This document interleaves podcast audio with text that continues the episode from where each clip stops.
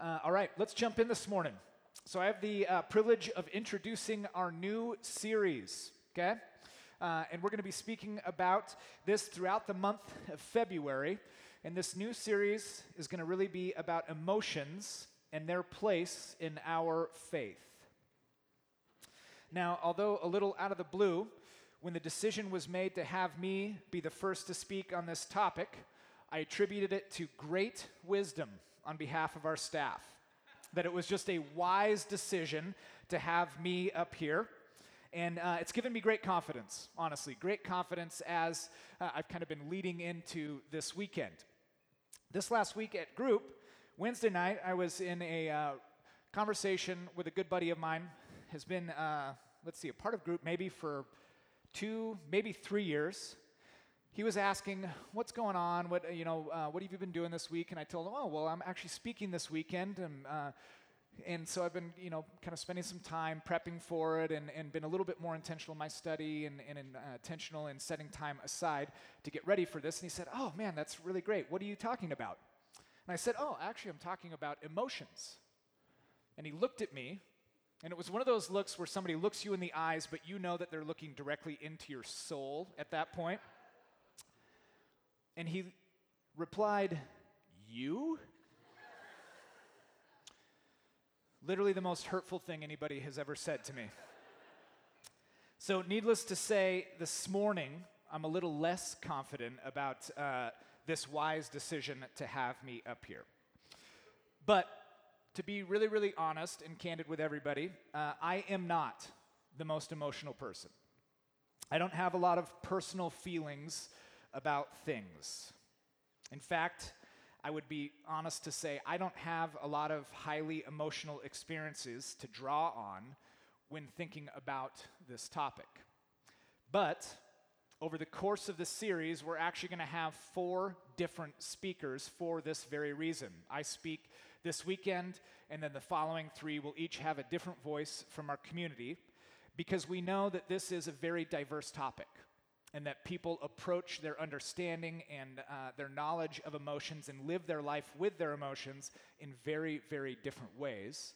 And so we felt like it would be prudent to have four unique, different voices to bring light into this topic. Okay? Uh, the hope is, as you are a part of this series over the course of the next couple of weeks, that you would be able to find wisdom and challenge and encouragement from uh, at least one of those where maybe you have shared pers- personal experience. Okay? Let me uh, pray, and then uh, we'll, we'll really jump in this morning. God, be with us this morning.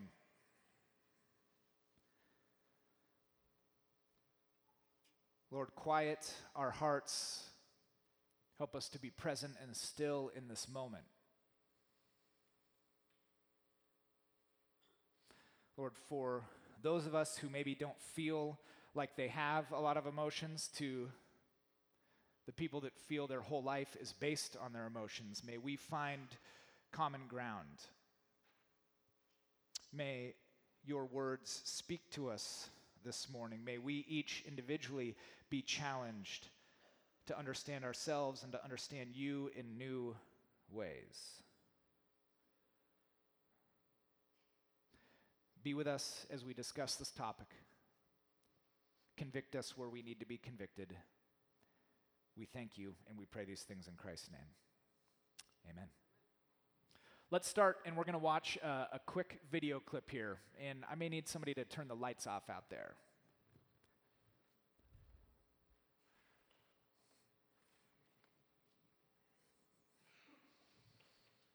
So, how was the first day of school? It was fine, I guess. I don't know. Do you ever look at someone and wonder what is going on inside their head?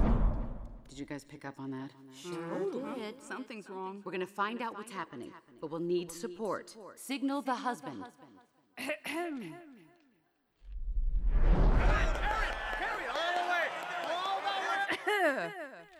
Uh oh, she's looking at us. What did she say? What? Oh, uh, sorry, sir. No one was listening. Is it garbage night? Uh, we left the toilet seat up. What? What is it, woman? What? Signal him again. Ah, so, Riley, how was school? You gotta be kidding me. For this, we gave up that Brazilian helicopter pilot?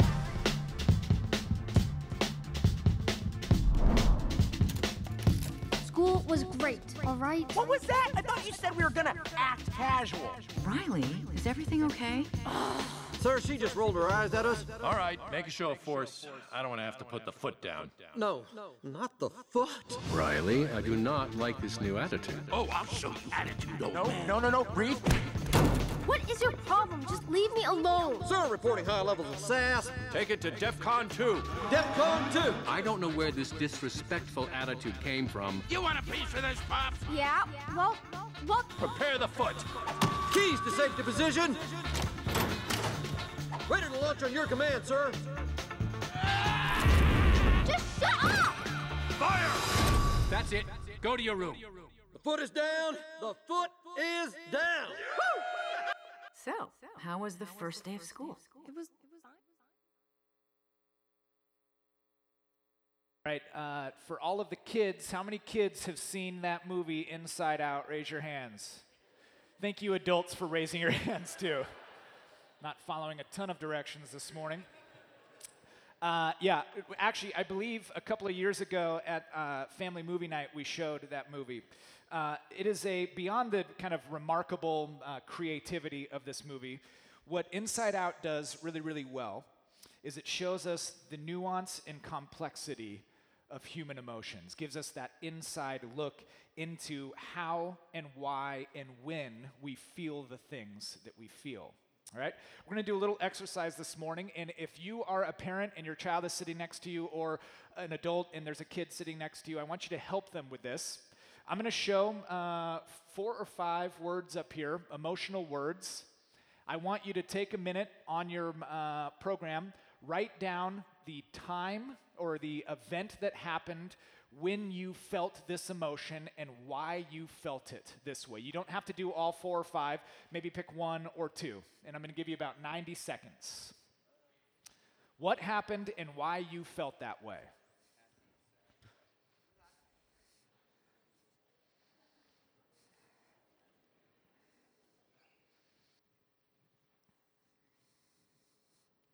All right. We're not going to actually use those this morning necessarily. You can just kind of hang on to them. But for some, these words just leap off the page, right? And you're immediately able to identify the situation that happened and why you felt that emotion in that moment. And, and in fact, in some instances, that emotion maybe even comes bubbling back up when you just look at that word, when you think about that situation. For others, it probably took some time that you really had to dig to remember or even process what you felt in that time about that certain thing. Now, regardless with the ease of which it comes to mind, this little exercise reminds us that emotions are a part of the human experience, that we all have them at varying degrees and depths.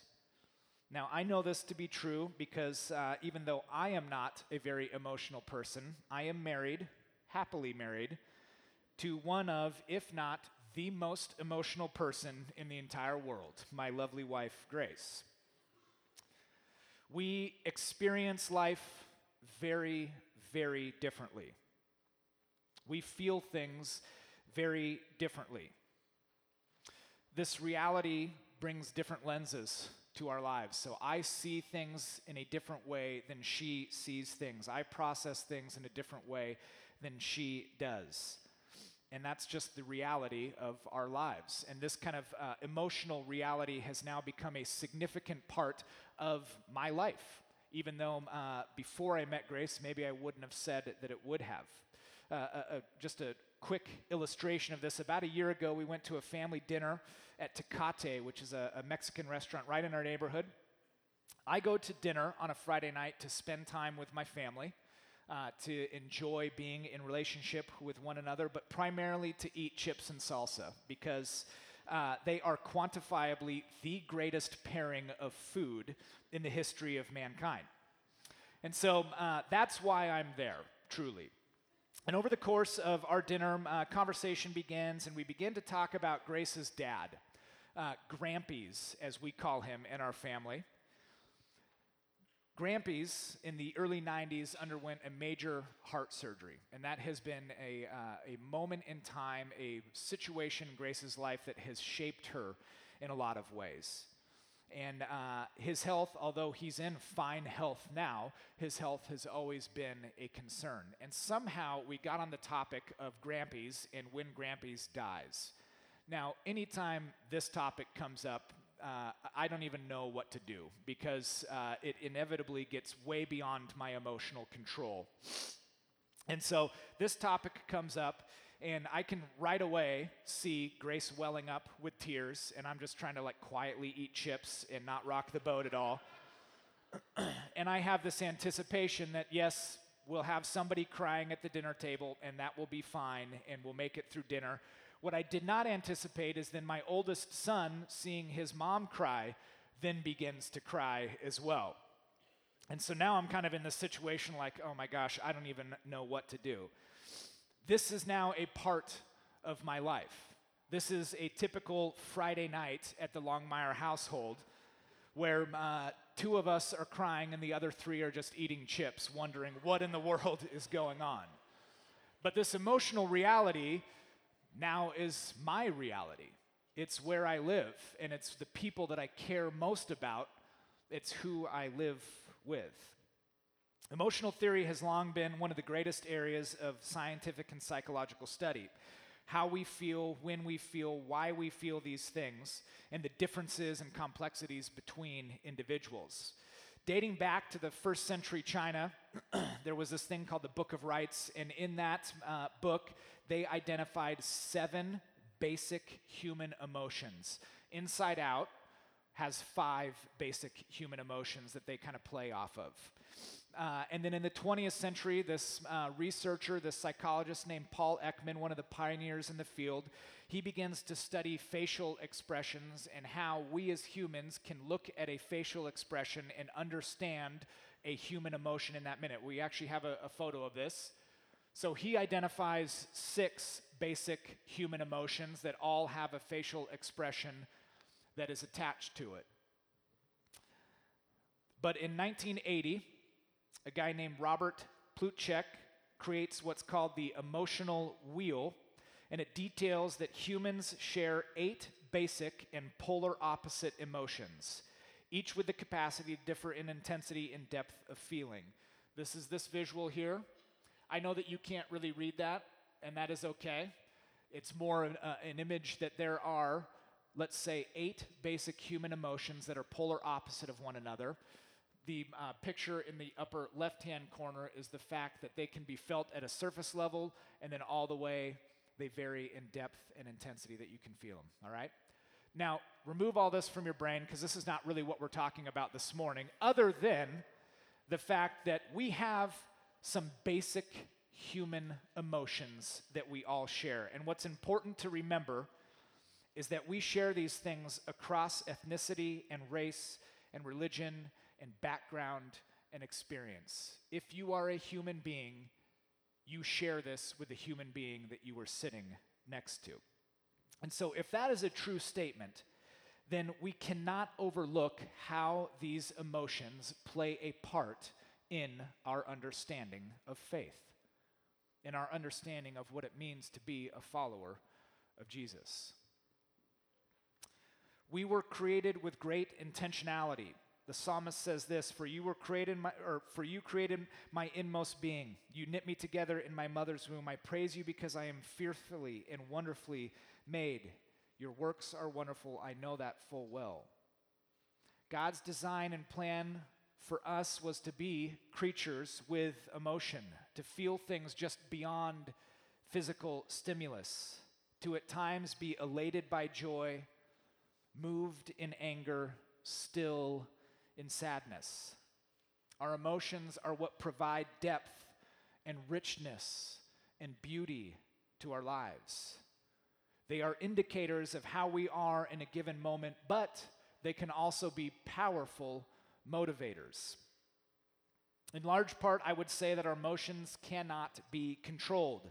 Something happens, or as my wife tells me, nothing necessarily has to happen, and you just begin to feel something. You begin to feel sad. You begin to have joy in your heart. And so that's indicating our emotional state. We honestly don't have that much sway over this. Things happen and we begin to feel a certain way. Now, where we get tr- uh, caught and where we can get into trouble is if that specific emotion begins to motivate, motivate us towards action. All right? The average kid, I think, is a really good specimen uh, to look at when we want to understand this. In one moment, there can be beautiful freedom and joy, unrelenting inquisitiveness and happiness and wonder at the possibilities, and that could, in theory, lead that little boy to pretend to ice skate on their grandparents' freshly poured cement foundation for grandpa's new shop. Okay? And in the next moment, there could be a deep sense of loss and sadness and terror and fear for what that emotion just led them to do. That could, in theory, make that child go and hide behind their grandpa's nightstand in the second bedroom so as not to get caught, right? Not that that was a situation that played out in my life ever or anything.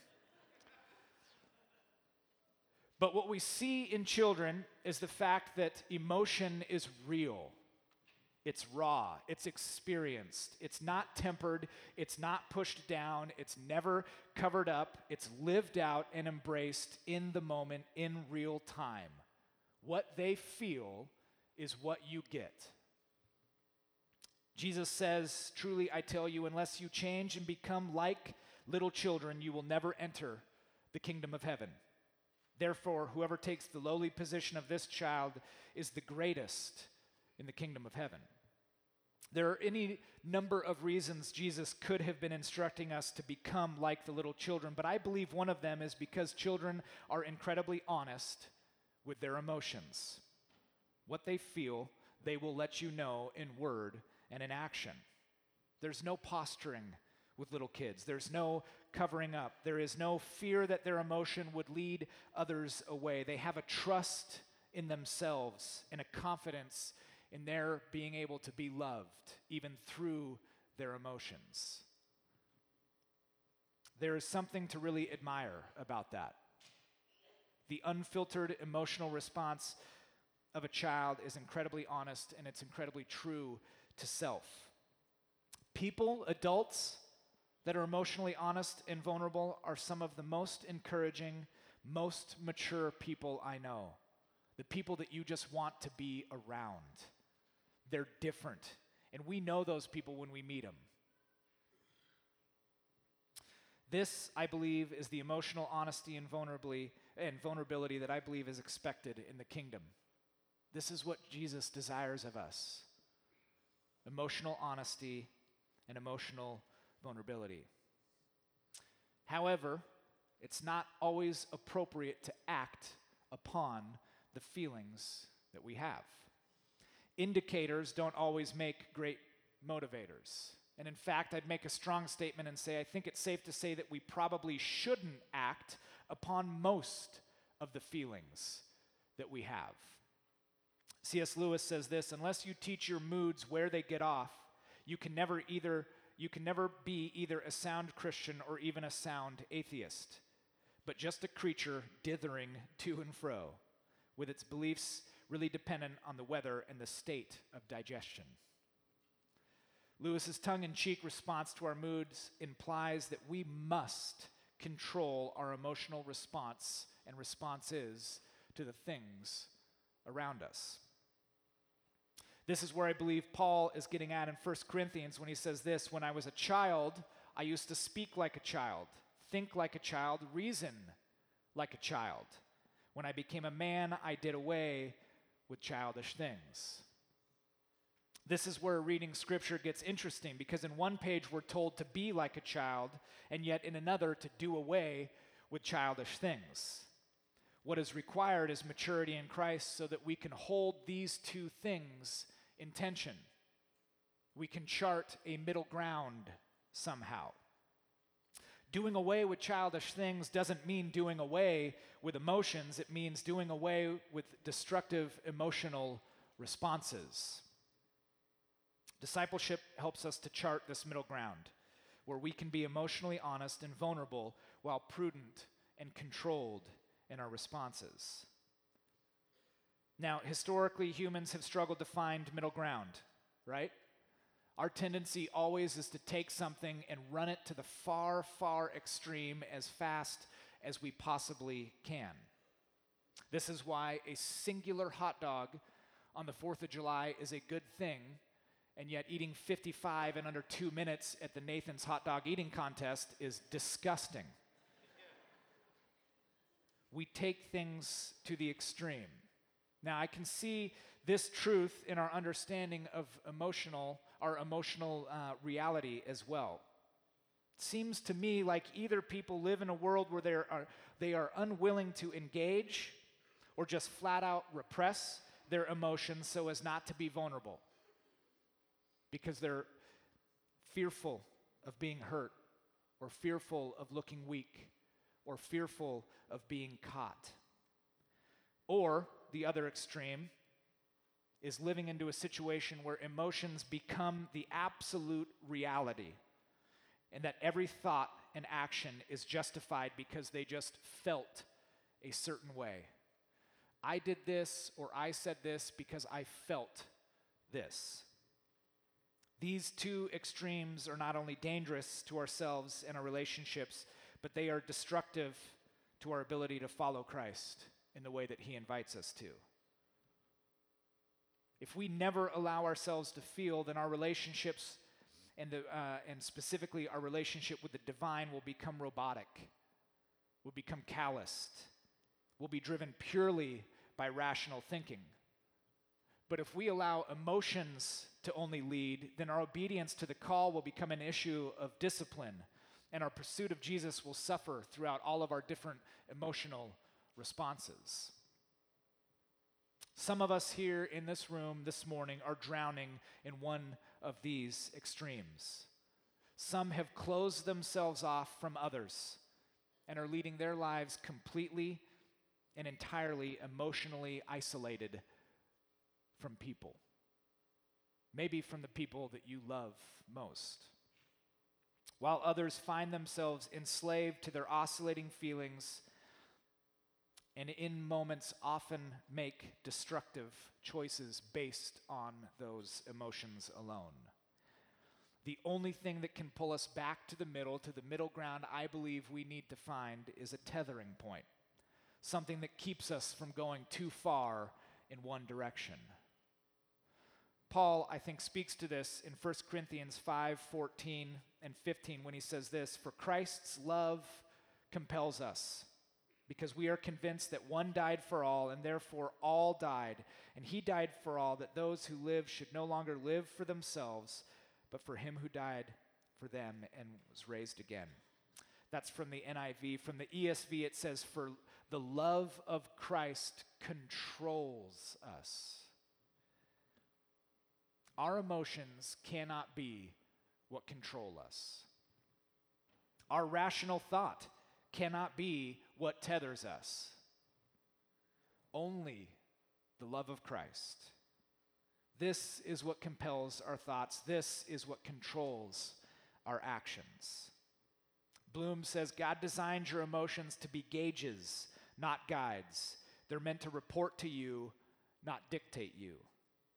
Our emotions shouldn't inform our faith, nor should our faith seek to eradicate our emotions. They are parallel tracks working together for beauty and richness and depth, but they are always, always, always guided by the life, death, and resurrection of Jesus Christ.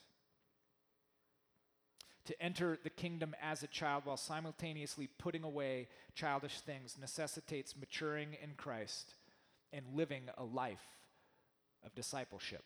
It calls us to a depth of understanding of our emotions, why we have them, when we have them. What, in the bathroom? Yeah. Thank you. Let's just take them right to the back there. Thanks, Carl. Let me find my spot here. calls us to a depth of understanding for our emotions, why we have them, when we have them, all while knowing when is it appropriate to act upon them. So, what might this really look like?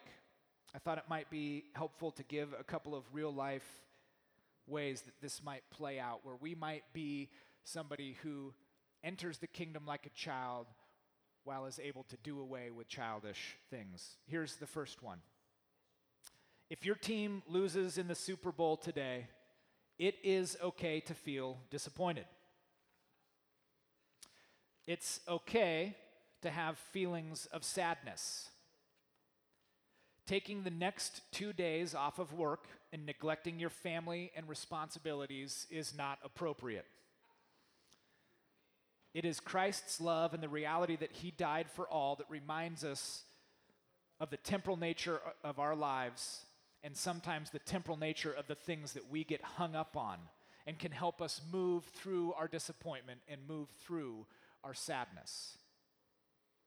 When a loved one is mourning or experiencing sorrow, the community is called to be emotionally present in that moment, to empathize, to seek understanding. It's not okay to try and change someone for the purposes of emotional efficiency. Christ's life and death was driven by his love for us, and it's this love that should guide us to be still with others when they need us to be present.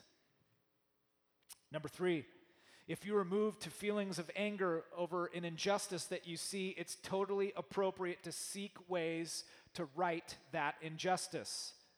It's okay to use that anger to seek change. It's not okay to enact retribution or to chase revenge. Christ's love never results in violence. His love takes our anger and replaces it with action for the betterment of all. Number four, falling in love with a boyfriend or girlfriend is natural and one of the greatest feelings. It's okay to think about that person often. It's okay to be distracted and overcome with excitement at their presence. It's okay to want to express your love physically. It is not okay to do away with boundaries. It's incredibly destructive to give your whole self to that person before making a marriage commitment. The intimacy and validation and love that you are seeking in that moment is only ever found in the love of Christ, which we see most clearly on the cross.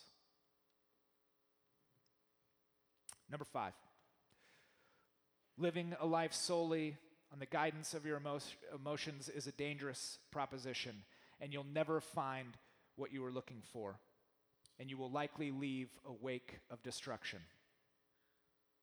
Although they are real and true, emotions are not the best guides, and they were never intended to be what tethers us to our reality.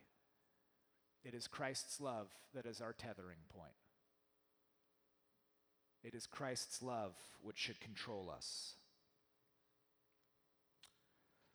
Let me conclude with this last little thing, and let me ask a question first. Kids, are you still with me? You are, all right. Here's a question specifically for you.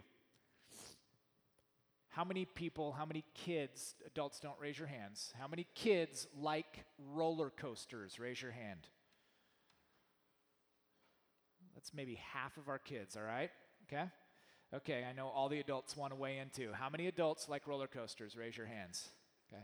How many adults used to like roller coasters, but now when you get on them, get vertigo like Julie? cool. It's cool becoming an adult, everybody. I think there is a reason the phrase emotional roller coaster is a common one in our vernacular. You get into the roller coaster, and the bars come down, and they secure you to the seat, and then there's that long, slow ascent, right? And it's just kind of building that anticipation. And then that huge face melting drop as you come in, and you are no longer in control at all. And you're going sideways and loop de loos and upside down and all of that crazy, crazy stuff. And all that you can do in that moment is throw up your hands and scream like a child and you just wait until it's over. That truly is a pretty good analogy for our emotions. If you never get on the roller coaster, you're missing out. You're a curmudgeon, and you'll never experience depth and richness that you were created to experience. And although you might be proud of your emotional efficiency, like I oftentimes am, that does not mean that you are emotionally well. If you never get off the roller coaster, you're going to get sick. And you're that weirdo that takes the turn from the little kid that's next in line. It was never intended to become a place to stay. It was always something that you get on, you enjoy the ride, and then there's a time where you get off and find solid ground. We have a choice. We have a choice to get on the roller coaster, we have a choice to get off the roller coaster. And the roller coaster is a great, great, wonderful, wonderful thing, but it cannot be what tethers you. It was never intended to be that.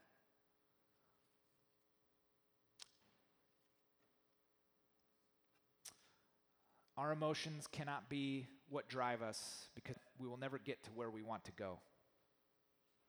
C.S. Lewis says this, and I'll, uh, I'll kind of close with this. It is quite right that you should feel that something terrific has happened to you. Accept these sensations with thankfulness as birthday cards from God, but remember that they are only greetings, not the real gift. I mean that it is not the sensations that are the real thing. The real thing is the gift of the Holy Spirit which can't usually be, perhaps not ever, experienced as a sensation or emotion. The sensations are merely the response of your nervous system. Do not depend on them. Otherwise, when they go and you are once more emotionally flat, as you certainly will be quite soon, you might think the real thing had gone too. But it won't. It will be there when you can't feel it. it may even be most operative when you feel it the least. Emotions are at best indicators of what's going on, of how we feel or don't feel about something, but they were never intended to control us. This is why we tether ourselves to the love of Jesus Christ, for it alone compels us to how we relate with ourselves and how we relate with the world around. This morning, is indeed just an introduction to the topic, an overview of some basic ideas. And I want you to keep in the back of your mind throughout the next month this idea of what does it really mean to be tethered to Jesus Christ, to his love. How does that play out in your life? We're going to study over the next three weeks some specific emotions and how we might uh, experience these things in a way that augment our faith, that help us to better relate with each other while keeping ourselves tethered to what's truly important. Would you stand with me?